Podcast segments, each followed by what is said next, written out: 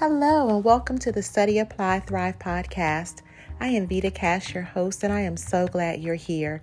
This week, we're going to just focus on one passage of scripture that I want you to study and apply so that you can thrive in every area of your life. So go ahead and grab a cup of tea, your journal, a pen, and a Bible, or your electronic note taker, or whatever you have, and let's get into the Word of God.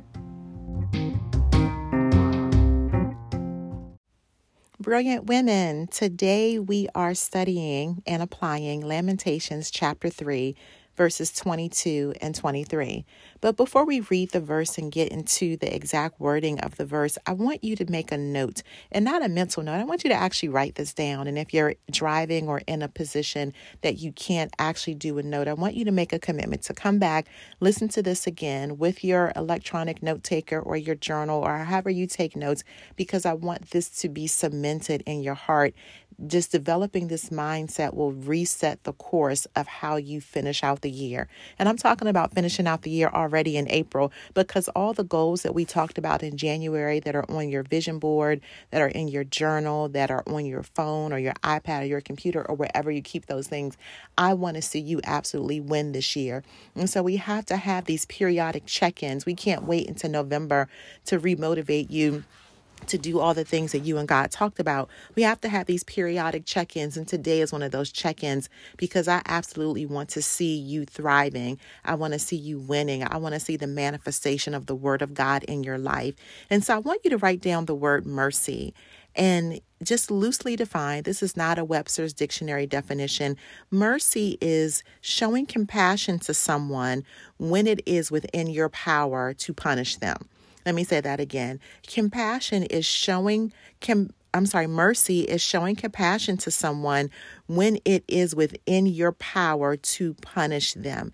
And that's a very important concept to get because God gives us mercy all the time. We're going to get into the verse in a second. I don't want to get ahead of myself. But in American society, especially with women, of color, I can't speak for any other kind of person because I'm a woman of color, it is very common for us to keep score and just look straight ahead if I'm talking about you. We keep score of what our spouses do or don't do. We keep score of what our friends do or don't do. We keep score of what was done to us or wasn't done for us. We keep score of how people treat our children. We keep score. Now we can condition our thinking and our heart to not keep score because um second um first Corinthians chapter 12 says that love keeps no record of wrong. And I hope that many of you are walking in love. I hope that many of you have already studied and applied First Corinthians chapter 12 so you know how to do that. But for those of you who haven't, I want you to know that you're in good company and that it's very common for women, even women of faith, to keep score. And we have to learn to be women who not only give mercy, again, it means showing compassion to people who it's within our power to punish them, I want you to develop the mindset of receiving compassion. Because if you can learn how to receive the mercy of God and just know that the mercy of God is available for you every single day, it will open up your ability to receive all of the other wonderful things that God wants to give you. You won't be looking for a justification of, well, why did God do this? Or why did God choose me? Or, you know, am I qualified? Or am I disqualified? You'll just understand that it's the very nature and character of our God to show mercy, just like He extended salvation to us simply because we believed in our hearts and we confessed with our mouth that Jesus was Lord and automatically we became saved and became citizens of the kingdom of God. Mercy works in the same way.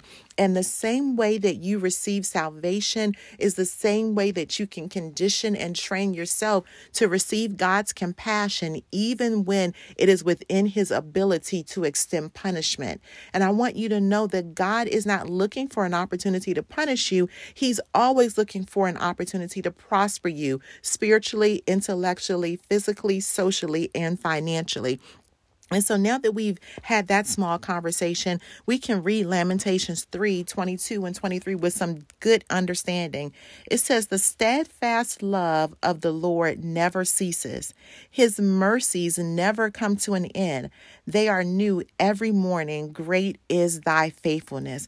So it says here that as an extension of God's steadfast love towards us, and that love never ceases, it says that his mercies never come to an end. His willingness and his consistency and showing compassion towards us, even when it's within his power to show us punishment, it said that it never comes to an end, and that those mercies are new every morning because great is his faithfulness. Not that we're great, not that our faithfulness is so great, but great is his faithfulness. And that is good news because sometimes when it comes to our goals, we feel like, oh, I didn't write every day like I said I was going to write, or I didn't work out every day, or I didn't make the phone calls, or I didn't post, or I didn't register for the class, or I didn't save the money, or I didn't uh, have the tough conversation I need to have, or I didn't do this, or I didn't go to the doctors, I didn't make the appointment, I didn't do this. We look at all of the things that would seemingly disqualify us from the promises of God. But here we learn in Lamentations that God God wants to be faithful to us. He wants to give us mercy simply because it's who He is, it's His characters. It says that His love never ends, His mercies are new every morning. And guess what? It is always morning somewhere. You might be on the east coast of the United States, but guess what? It's morning on the on the west coast. It might be morning in Bucharest. It might be morning in South Africa. It might be morning in Fiji. It might be morning in Japan. And all you have to say is, God, for this moment,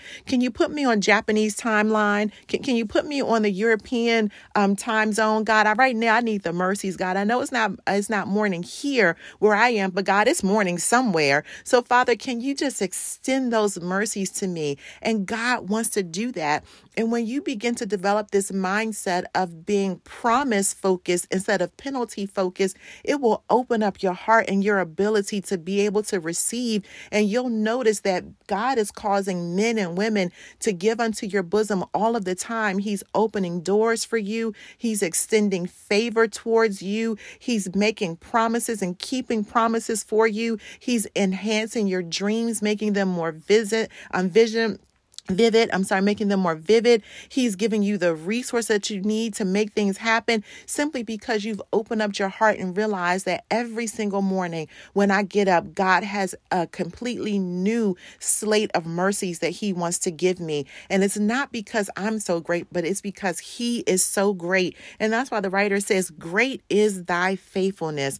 And so as you go back, and I want you to literally pull out those goals that you did in January, I want you to measure where you are and don't disqualify yourself if you haven't been as tenacious or has as relentless or as consistent as you wanted to be in pursuing those goals. I want you to say the mercies of God are available for me right now. And even though I'm not the mom I want to be, I might not be the wife I want to be, I'm not the entrepreneur I want to be, I'm not the student I want to be, I'm not where I want to be health wise, I might not be where I want to be financially. I want you to know that the mercies of God are available for you. And today is your day to receive new mercies that will begin to catapult you to the places that you and God have talked about. Because great is his, is his faithfulness and his mercies are new every morning. And like I said already, it's morning somewhere all the time. And so there's no reason for you or I to ever not have hope that as long as we're breathing, as long as God is God, there is a mercy available for us.